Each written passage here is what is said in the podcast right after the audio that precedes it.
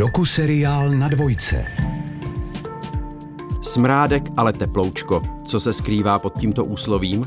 Dávají Češi skutečně přednost pohodlné jistotě před nejistotou, která je ale může v životě posunout dopředu? Jsme národem remcalů a zápecníků, nebo máme ve svých řadách odvážné a průbojné lidi, kteří to někam dotáhli? Potom pátrá Vít Pohanka v závěrečném dílu doku seriálu Češi, kliše a realita.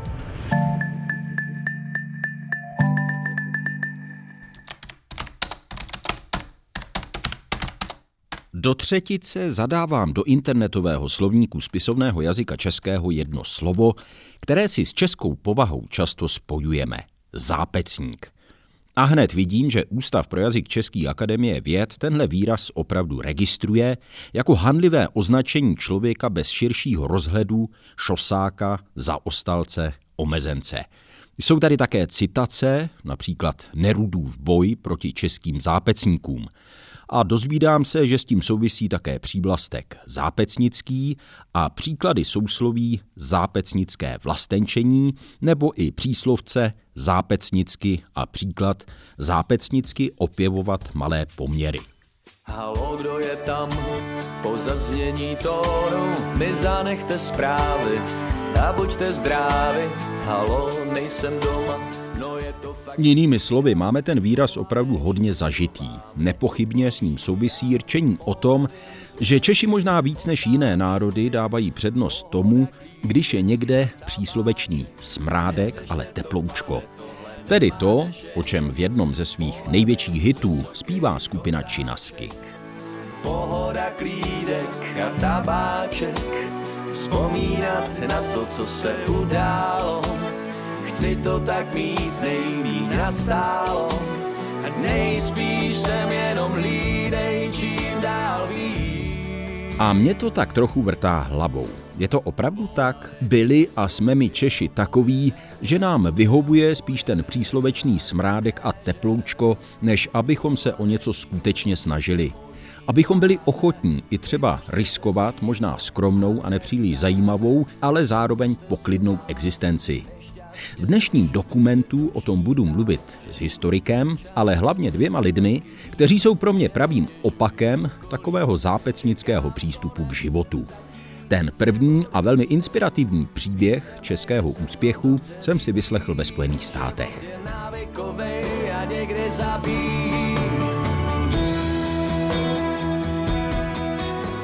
She just ran in to give me a kiss.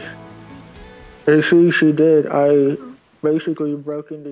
Američan Dallas Wiens promlouvá na tiskové konferenci v nemocnici Brigham and Women's Hospital v Bostonu. Je mu stěží rozumět, ale nijak to neubírá na pohnutém vyznění jeho povídání o tom, jak je vděčný, že mohl poprvé políbit svou čtyřletou dceru. Here's a joy, obviously, just at how amazing that was. Dallas Wiens totiž v roce 2008 přišel o celý obličej a část hlavy, když se při natírání kostela v Texasu nešťastnou náhodou dotkl vedení vysokého napětí. Lékaři mu zachránili život, ale nikoli popálenou tvář. Tu mu o tři roky později vrátil právě v Bostonu tým 30 lékařů pod vedením plastického chirurga Bohdana Pomahače.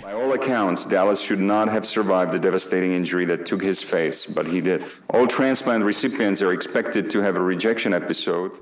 Absolvent lékařské fakulty Univerzity Palackého v Olomouci si svou prací vysloužil obdiv a řadu ocenění jak ve Spojených státech, tak doma v Česku, včetně prezidentské medaile za zásluhy. Když jsem s ním v Bostonu mluvil, nezajímaly mě ale ani tak detaily jeho práce. Spíš to, co ho jako rodáka z Ostravy, absolventa gymnázia někde v Porubě a Palackého univerzity v Malé Olomouci, přimělo k tomu, aby opustil jistotu domova. Proč se vydal hledat nejisté štěstí a úspěch za oceánem? Už během studia na lékařské fakultě jsem měl možnost navštívit v rámci programu, tehdy se nazýval Inter Exchange, Spojené státy během léta 92 a 93. A právě v roce 92, kdy se mi podařilo dostat se do Bostonu, jsem měl poprvé eh, možnost se podívat trošičku vlastníma očima na medicínu tady ve Spojených státech. A uvědomil jsem si, že způsob tréninku a způsob postgraduálního vzdělávání je pravděpodobně nejlepší, co jsem do té doby viděl. Takže to zůstalo někde v pozadí a přemýšlel jsem o tom od té doby vlastně za účelem získání patřičné postgraduální kvalifikace. Ale pak jste tu tedy začal působit v roce 1996, jestli se nemýlí. Jak jste se sem dostal? Jak se vám to povedlo? Já jsem graduoval z lékařské fakulty v roce 96 a krátce poté jsem přiletěl do Spojených států bez toho, že bych měl eh, vlastně domluvenou práci, ale věděl jsem, že jsem chtěl se podílet na výzkumu, jednak proto, abych získal zkušenosti a jednak proto, že pro akademickou medicínu je to tady ve Spojených státech eh, nutný předpoklad. A zamířil jsem do Bostonu, protože to bylo v podstatě jediné místo, které jsem tehdy znal. Napsal jsem do několika laboratoří a obě odpovědi byly, že žádné volné pracovní místa nebyly. Nicméně, protože jsem měl trochu peněz na zhruba tři měsíce přežití, tak jsem se do toho pustil a měl jsem štěstí, že jsem skončil prakticky úplnou zhodou náhod na plastické chirurgii a můj dosavadní šéf, profesor Erikson, prošel svým způsobem podobným procesem při jeho přesunu ze Švédska do Spojených států. Ta konkurence musela být velmi tvrdá. Určitě jste nebyl sám, koho eh, taková podobná myšlenka, že se uchytí v Americe, napadne i v lékařské profesi. Vy jste sice zmínil eh, náhodu, ale eh, ono se říká náhoda, jak si nepracuje sama, musí se jí trošku pomoct. Jak jste jí pomohl? Já myslím, že na profesora Eriksna nejvíce zapůsobilo, když přestože neměl práci, po zhlédnutí jeho laboratoře jsem nabídl, že budu pracovat zdarma několik měsíců a on popravdě řečeno nečekal, že někdo z České republiky by byl za prvé schopen něco takového dělat a za druhé by byl natolik rozhodnutý a motivovaný začít pracovat, že byl ochoten začít pracovat zdarma. Takže já myslím, že to byl takový první moment a potom, když člověk pracuje tvrdě a výsledky jsou vidět, tak je možné si získat lidi na svou stranu a to je důležité potom při následné podpoře při eh, přiřazování pozic pro eh, chirurgický trénink. Ani všechna ta sláva a pracovní úspěchy ale nedokázali Bohdana Pomahače odtrhnout od jeho moravských kořenů. S manželkou Hanou, která mimochodem také vystudovala medicínu v Olomouci, mají dvě děti – i když byste řekli, že to dnes profesor na těch nejprestižnějších amerických univerzitách snad ani nemá zapotřebí, dbali na to, aby jejich děti měly uznané také české vzdělání. Proto s nimi jezdili pravidelně každý rok na rozdílové zkoušky do českých škol. My si myslíme, že je to důležité z řady důvodů. Za prvé jsme hrdí na to, že jsme Češi a jsme schopni se bavit česky doma. Angličtině se snažíme vyvarovat eh, během běžných konverzací. A taky je to důležité pro spojení s českou kulturou, prarodičem a, a přáteli. Takže vidíme to, že je to jedině něco, co jim může dětem v budoucnosti pomoct a vidíme to i jako součást našeho odkazu, že budou eh, schopni mluvit naším rodným jazykem, i kdybychom se nikdy do Čech nevrátili. A myslíte si, že se vaše děti třeba někdy do Čech vrátí? Člověk nikdy neví. je to možné, i když pravděpodobně tomu tak asi nebude. Řekl mi před časem v Bostonu zřejmě nejproslulejší český plastický chirurg Bohdan Pomahač. Jenže když sednu znovu k počítači, velmi rychle se přesvědčuji o tom, jak statisticky výjimečný příběh tohoto českého lékaře je. Mladí Češi za prací nebo vzděláním jezdí mnohem méně často než třeba sousední Poláci, Slováci nebo jejich vrstevníci z Pobaltí. Svědčí o tom dlouhodobě údaje Eurostatu, statistického úřadu Evropské unie. I když máme už skoro dvě desítky let stejnou možnost snadno vydělávat nebo se vzdělávat v jiných, obvykle bohatších zemích Evropské unie, sedíme mnohem častěji raději doma. Ale nebylo to tak zdaleka vždycky.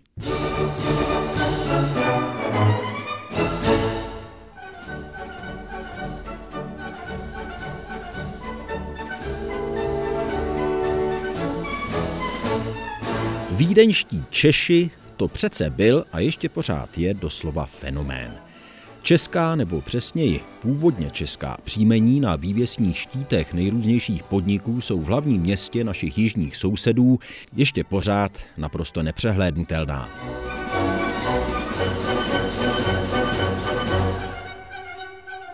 Jak ale vysvětluje historik profesor Milan Hlavačka z Karlovy univerzity, ono to i s nimi bylo trochu složitější, než si obvykle uvědomujeme. Základní otázka je to, kdo to je ten vídeňský Čech. Jo? Protože když vezmete statistiky, tak je to přišel z českých zemí. Ale procentuálně, kolik bylo vlastně česky mluvících a německy mluvících, to už nikdo nikdy nezjistí. To je třeba jenom při volbách anebo při sčítání lidu, jo, ale tam už je obrovská autocenzura. Jo. Takže se říká, že třeba těch vídeňských Čechů tam bylo víc než čtvrt milionu, ale když šlo na sčítání, aby se přiznal k obcovací řeči a napsal tam čeština, tak jich bylo jenom 100 tisíc. Takže jako tam je to ten velký rozdíl. A pak je to především fenomen hledání práce. Z těch chudých krajů, jako byla Šumava a podobně, jít za lepším živobytím.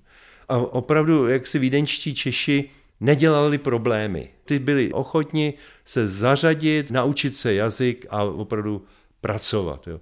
Dokonce i ten velmi kontroverzní vídeňský starosta Karl Lueger, taky známý antisemita a podobně, ale taky zakladatel všech těch sociálních zařízení vídeňských, tak ten, jak si prohlásil, na mé Čechy mi nesahejte, protože oni ho volili. Jo. Takže šli za prací, no, to bylo to základní. No. Při cestování za prací po Rakousku-Uhersku jste si přitom museli počínat tak, abyste práci měli předem dohodnutou nebo si ji dokázali rychle najít. A hlavně se chovat bezúhoně. Nevolnictví sice už od dob josefínských reform v 18. století neexistovalo, ale to neznamená, že vás úřady nemohly poslat velmi rychle do takzvané domovské obce, odkud jste přišli. To byla další instituce, kterou my neznáme, ale máme tady slovo, které nám říká, že něco takového existovalo a to slovo zní ty jsi šupák. Já nevím, jestli jste to slyšel, že to je šupák. Jo? To slovo ano. jsem slyšel, nevím, odkud no, to pochází. No a to je z Němčiny, základ je der šup, česky postrk. Jo? Čili ten takzvaný šupákem se stal v momentě, když jste třeba provedl něco v té obci, kde zrovna pracujete a nejste příslušen, tak vás komisař nebo hejtman nebo kdokoliv poslal šupem do té domovské obce a teď zase kam jako historik mířím, z té Vídně třeba byly vypravovány konvoje těchto šupáků každý týden stovky lidí několika směry. Do českých zemí, do Uher, eh, do jižních eh, zemí. Jo. A vrchol to má 80. let 19. století, kdy to jsou tisíce lidí, kteří jsou vykazováni většinou z Dolního Rakouska a z Vídně, směrem hlavně teda do Čech. To jsou celé opravdu konvoje, které doprovází nějaký četníci. Musí někde přespat, musí, jo, to, to měli na starosti starostové, z toho teda docela dobře žili, že jo, a, a musí skončit v té domovské obci, ať se o něj postará, jo. A najednou do toho termínu šupák se dostane i slušný člověk. Který prostě neuspěl. A nenajde práci, jo. On nic neproved, ale nemá práci a musí jít šupem ven, jo. To byly opravdu tisíce lidí a to byli jenom ti, kteří byli opravdu jako v úvozovkách odsouzeni, chyceni, ale kolik jich bylo, kteří byli ještě mimo tenhle ten systém nezachyceni. To je, to je neuvěřitelný. O těch 80. let to jde prudce dolů, protože se zlepšuje sociální zákonodárství, protože vznikají zprostředkované eh, práce, protože vznikají pro tyhle ty potulné tovariše a nebo ty, kteří nemůžou práce, stravovny, stravovny, že pro to kritické období jako nestrádáte, jako tak, jako že byste byl na ulici a podobně. Jo. Čili začíná něco jako se řešit sociální otázka. Jo. Jenže celý tenhle systém relativně snadného cestování za zkušenostmi a za prací po celé rozlehlé říši vzal za své, jednak se zánikem monarchie a potom samozřejmě hlavně po nástupu komunismu. Tak jako historik bych řekl, že to má hluboké kořeny v minulosti, protože opravdu to, co říkali Patočka a podobně, že jsme teda vlastně plebejský národ. Jo? To znamená národ, který vyšel z venkovského prostředí, který po staletí seděl na hroudě, který po staletí se živil zemědělstvím. A i když přišla pak ta industrializace, tak máme jako historici krásný termín a to je kovorolník. To znamená, že to je ten člověk, který odchází do práce do fabriky, ale přesto má nějaký ten záhumenek a to místo, kde se teda může odpuštěním hrabat v zemi, to by byl jeden moment. Druhý, vždycky tu byla chabá znalost cizích jazyků. Jo, abyste se mohl uplatnit někde v cizině a v cizím prostředí, musíte mu rozumět a musíte s ním de facto splynout, jo, abyste měl ty šance stejný. Bohužel kolem sebe to vidím pořád. Univerzita je jiné prostředí, ale nicméně, jako když bych se měl vyjádřit k těm našim studentům, teď mají tolik příležitostí. V rámci Erasmu, já nevím, kolika desítek univerzit můžou navštívit. Já nechci říct, že nikam nejezdějí, ale dostat je někam, no to je problém, jo. Nicméně desetiletí života v reálném socialismu se na charakteru naší společnosti nepochybně také podepsala a některé jizvy si z toho určitě odnáší dodnes. Jestli si vzpomenete, za socialismu běžel v televizi receptář Přemka Podlahy. Jo. Ono to pokračovalo i v 90. Vím, letech, si myslím, ten pořad. Takový ohlas, jo.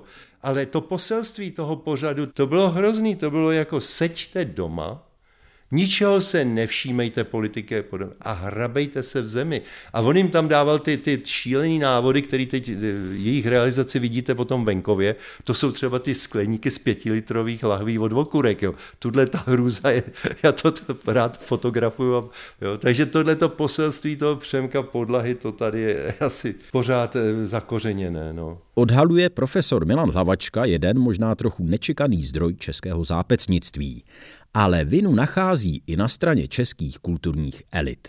Máme i takové vlastně poselství z české kultury nebo představitelů české kultury, abyste nejezdili ven, jo, abyste zůstali doma, abyste byli svázáni s tou zemí, abyste ji nezradili. Jo. Mám na mysli třeba báseň Viktora Dika Země mluví. To znamená, to je ten verš Opustíš-li mne, nezahynu, opustíš-li mne, zahyneš. Jo. No to je přímé vyhrožování toho, že když někam půjdete do světa, že jste vlastně v ohrožení, jo? že jediné ta komunita a ta země, ještě ta země, která je s tím spojená, ta hrouda, to je jenom vaša, ty se máte všímat. To samé můžete ještě, když půjdeme hlouběji, tak si jenom vzpomeňte na Tylova Strakonického dudáka, který když se vydá do té ciziny, zřejmě někam do Bavor nebo podobně, nebo tak jednak je náhle zaklet, náhle se mu nedaří, jo, a, a zase je to poselství z ní, honem se vrať domů, jo, tam něco si budeš platný a tady vidíš v té cizině nic nedokážeš. No. Uzavírá profesor Milan Hlavačka z Karlovy univerzity. A nakonec já jsem podle mě velmi názorný příklad toho, jak se spoza té symbolické české pece někam vypravit, aniž přitom fyzicky opustíte území republiky, našel ve svém nejbližším okolí. Je to moje vrstebnice, od studií v 80. letech minulého století kamarádka a bývalá kolegyně. Moje jméno je Jitka Hloušková a v životě jsem byla a jsem leda s čím. Momentálně se nejvíc věnuju tomu, že podporuji lidi, aby dokázali žít plnohodnotný a naplněný život. Zabývám se taky psaním. No, Ditko, ty jsi to vzala docela dost eh, stručně, řekl bych i skromně, protože, abych vysvětlil, ty ses rozhodla opustit místo vedoucí jazykového centra Univerzity Pardubice. Předpokládám rozumně, finančně ohodnocené místo a také zajištěné a s jistým důchodem. Šla si, jak se říká, na volnou nohu, věnuješ se profesionálně koučování a psaní. Přednedávnem ti vyšla eh, taky částečně autobiografická knížka Díky Londýne. To pro tebe přece musel být sakramenský skok do neznáma z toho teplého tak trošku zápecí do světa. Zkus vysvětlit, co tě k tomu přimělo. To rozhodnutí nebylo jednoduché a než jsem k tomu definitivnímu rozhodnutí dospěla, tak to nějakou dobu trvalo. Zvažovala jsem pro i proti a taky vlastně jinak se člověk rozhoduje, já nevím, ve 20, ve 30, jinak se rozhoduje ve vyšším věku, už samozřejmě zvažuje víc, všechna pro a proti, přínosy i negativa, ale já jsem pak prostě měla různé signály, včetně signálu od svého těla, že zkrátka tu změnu potřebuju. Ale ono je důležité říct, že kdybych na to bývala byla úplně sama, tak by to bylo ještě těžší. Měla jsem podporu rodiny, měla jsem podporu přátel a dopřála jsem si i podporu odborníků, dá se říct. Využila jsem i například na nějakou dobu podpory eh, psychoterapeutky, a tam jsem taky si dopřála svou vlastní koučku, která mě pomohla potom ten velký přechod z toho specifického akademického prostředí a ze zaměstnaneckého poměru se všemi těmi výhodami, o kterých jsem mluvil. Pomohla mi zkrátka moje vlastní koučka tohleto všechno nějak eh, zpracovat.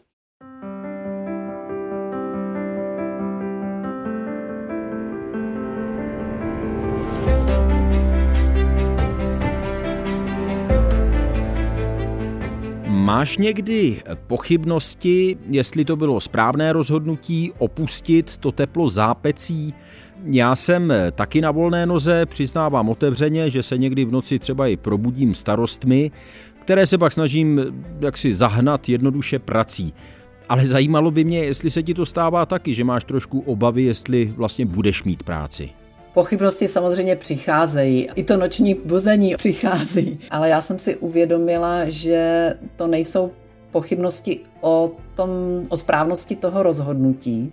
Kdykoliv nějaké pochybnosti, strachy, obavy přijdou, nějaké nějací vnitřní kritici se začnou ozývat, jeden napovídá, na to nezvládneš, na to nemáš, další napovídá, na to si moc stará, další řekne, na to máš málo zkušeností, další řekne, já nevím, co bys chtěla ve svém věku a tak dále, takže tihle ti vnitřní kritici, pochybovači nebo sabotéři, a tím budeme říkat jakkoliv, ti se samozřejmě ozývají.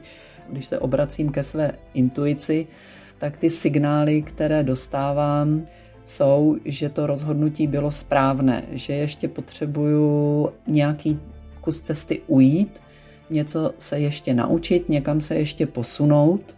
Přesně nevím, co bude na konci té cesty, nebo možná nikdy žádný konec mít nebude, to je taky možné. A nebo taky postupně přijít, na co se zaměřit, co třeba pustit, čemu takzvaně říct ano, čemu ne a to je ta neustálá cesta učení se a tohle to je to, tohle to asi je pravda, že jsem v sobě vždycky měla tu touhu něco nového se učit, s něčím novým se seznamovat, vzdělávat se a zároveň i tu touhu předávat něco takového dál. Takže pochybnosti, které přišly, se týkaly spíš nějakých třeba nejistot, ale ne, ne mého rozhodnutí.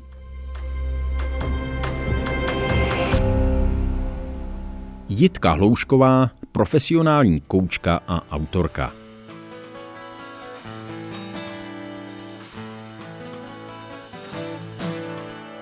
Země, která rodí kacíře a uhrančivě krásné zlatovlásky.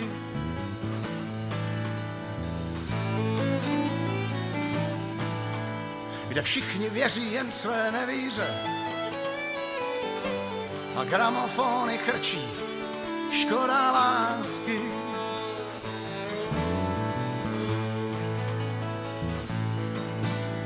Kde místo zlata třpití se jen kys, kde příliš často radost hořkne v hoře.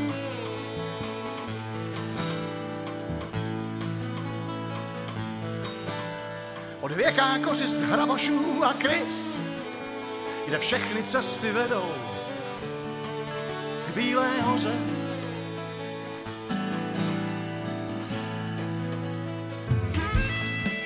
Tak a teď se vám na konci nebudu vlastně ani divit, jestli si řeknete, že z toho nejste tak úplně moudří. Jsme tedy zápecníci nebo ne? Myslím, že to nejlíp schrnul historik Milan Hlavačka. Já bych nepoužil to slovo zápecníc, ale mají rádi svoji zem, neraději opouštějí. Místo zápecník bych řekl, že jsou opravdu vlastenci, ale v tom neutrálním slova smyslu vázané k zemi, nikoli k národu. A že pokud možno teda tu kariéru chtějí budovat doma a ve výjimečných případech teda se vydají do světa a pak teda se možná zase zpátky vrátí na důchod, že jsem, no. Čili jsou i nejsou, no. Jsou i nejsou, já. A tím končí tahle dokusérie Češi, kliše a realita. Od mikrofonu se loučí a naslyšenou těší Vít Pohanka. A přece si čím dál blíž zapřeš, nemáš na vybranou. Neseš v sobě věčný kříž, svou zemi krásnou